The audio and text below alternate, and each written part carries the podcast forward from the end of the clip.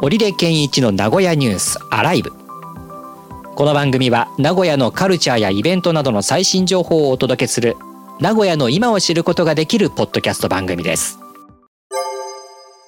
さて、今週も名古屋関連のニュースネットにいろいろ上がっています。ピックアップしていきましょう。名古屋鉄道と ZIPFM がコラボして、犬山線17駅の旅を ZIPFM ポッドキャストから配信。のりたけ食器とレトロ喫茶が作るノスタルジックな時間を、ウェブコンテンツ、のりたけと巡る名古屋の喫茶店。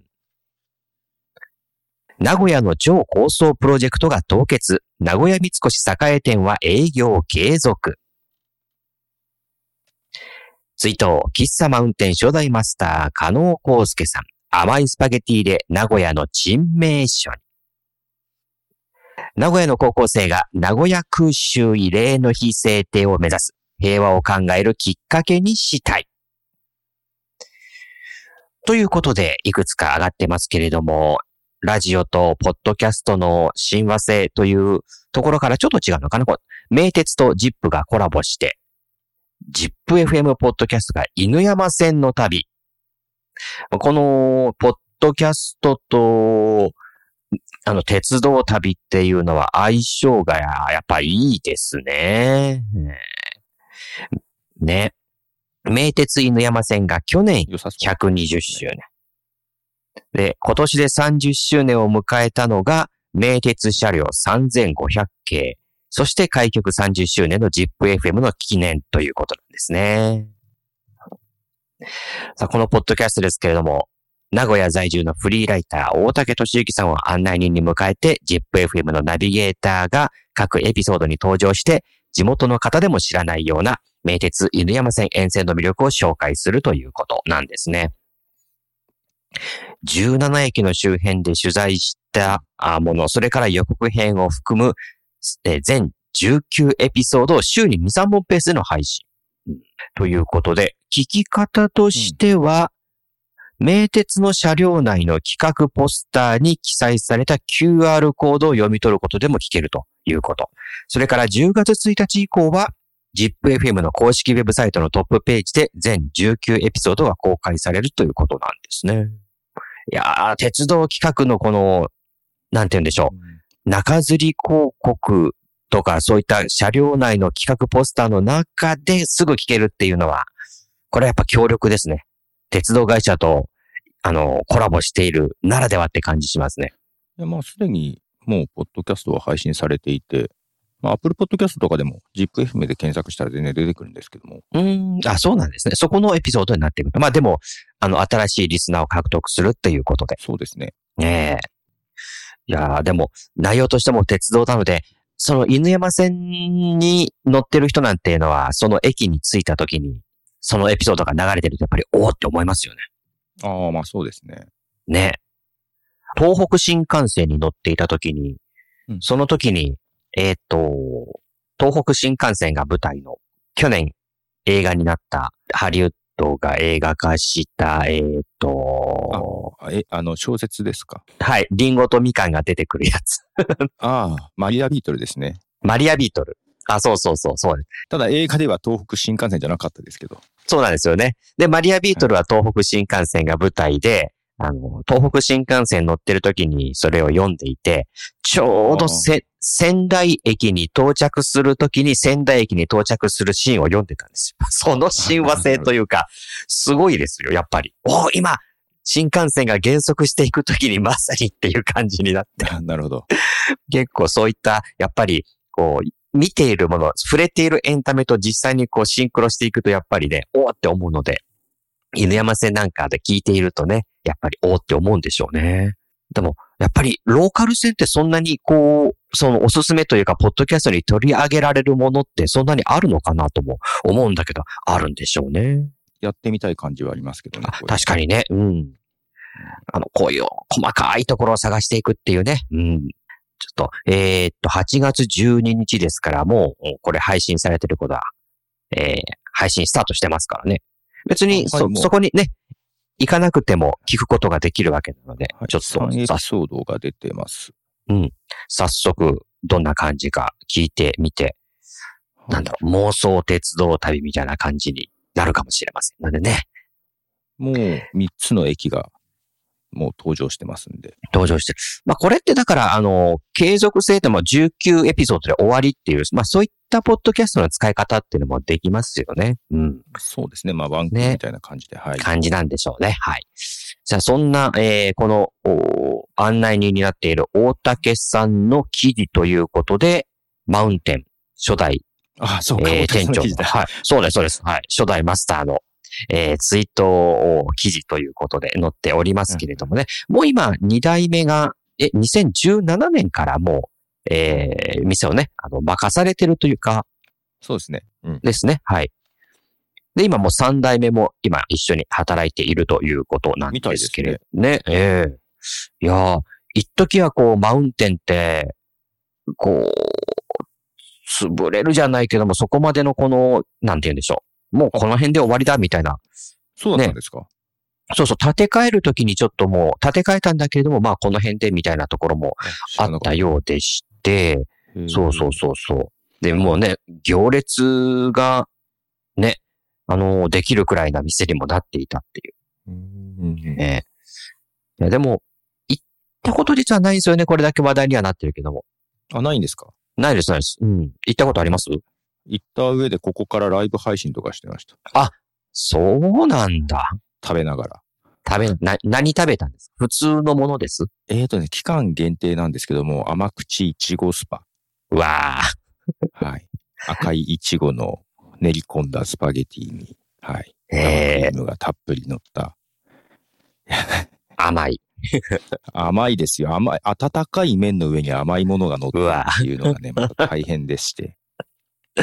でも、食べられなくはないわけでしょ？食べましたよ。全部食べましたよ。うけど全部食べると、あの、登頂記録がもうん、らえるうん。ああ。で、この記事にもあるんですけど、その1号スパだったかな？開発している時に、こう、試作をこう食べさせられるっていう時があって、それが一番辛かったみたいな記事もあってね。うんうんうん。味が整ってないわけなんで、めちゃくちゃ甘いものとか、そういうものになるわけなんで。まあその時、許可取って一応やったんですけども、うん、う二ん。代目の人かな？と、うんちょっとややりとりはしながら。うん、うん。はい。まあ二代目はでしたけどね。旧ツイッターでやりとりをしながら。はい、はい、ね。X で。X でやりとりを。なんか X でやりとりって言うと、本当に、あの、秘密メールみたいなやりとりにで 聞こえてくるな。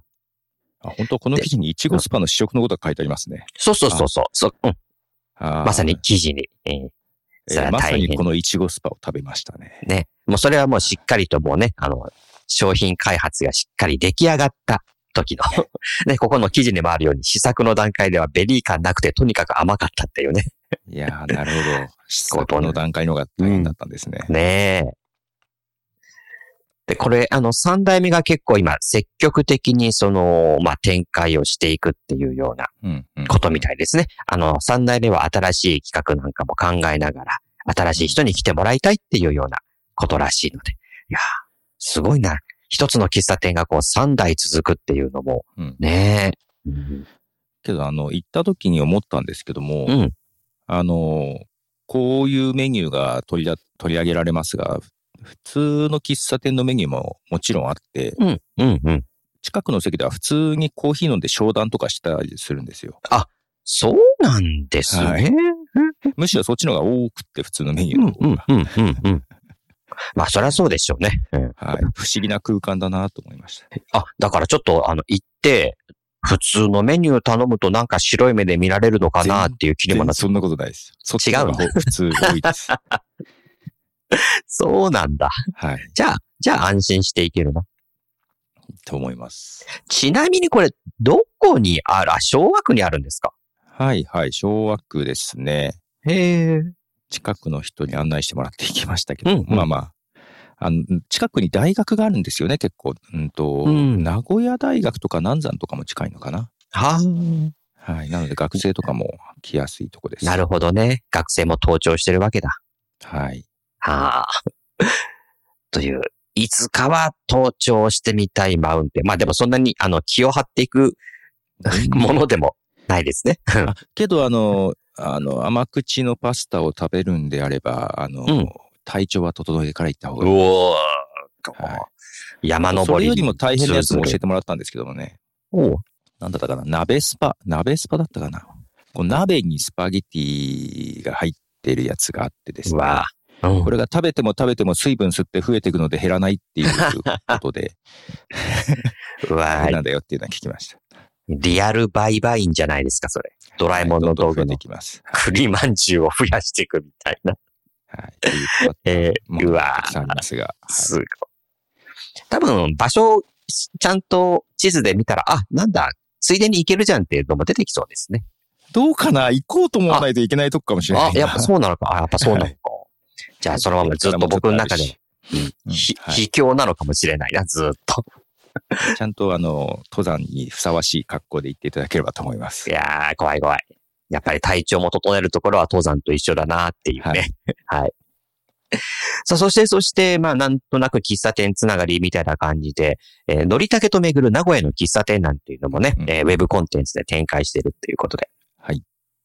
そっか、のりたけの食器が喫茶店にあるっていうところも、うんいくつか、やっぱりレトロ喫茶店っていうのもやっぱ名古屋にもあるので、ありそうですよね。うんはい。えーこちらですけれども、喫茶店とのコラボレーションということで、うんのりたけアーカイブコレクションということで、えーこの中でのカップとソーサーは、喫茶店にはクラシックなデザインを現代に蘇らせた新商品。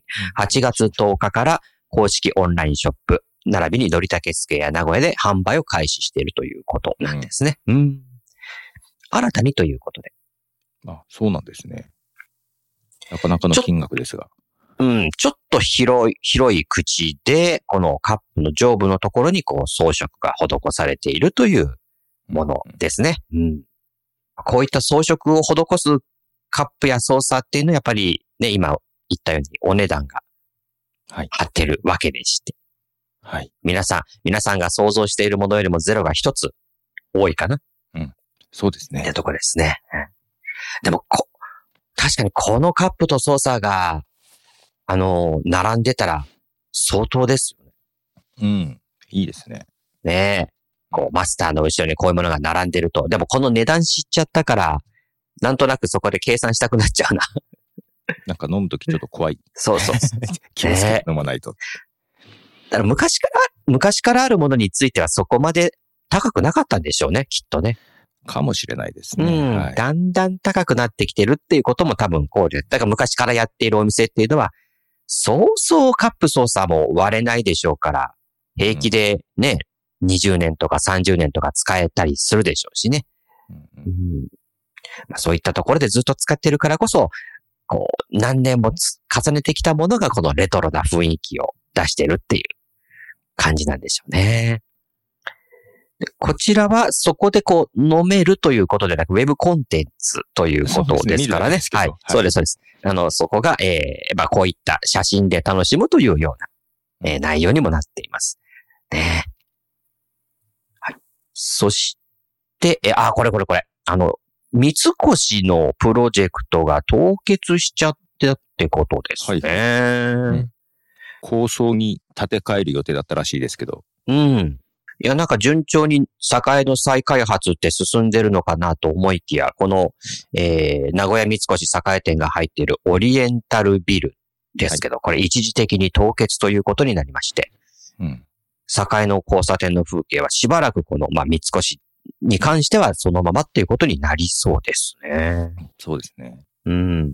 えっ、と、本当だったら2029年に完成予定。はい。ですね。えー180メートルの超高層ビルに建て替える計画だったということで、うんまあ、低層階には商業施設、中階、中層階には、えーコンベンションホール、高層階にはホテルという複合施設を考えていたと。まあ、この計画を発表したのが2019年なので、ちょうどコロナが始まるぐらいだったのうで、ん。この何年かで変わったのかなっていう感じですよね。まあ、そこから建設費が上がってきたりとか、はい。ね。そして、えー理由としては、えー建設費が上がっていたりとか、そのオフィス需要ですね。えーそこに作って、それだけのペイできるオフィスが入るかっていうところ。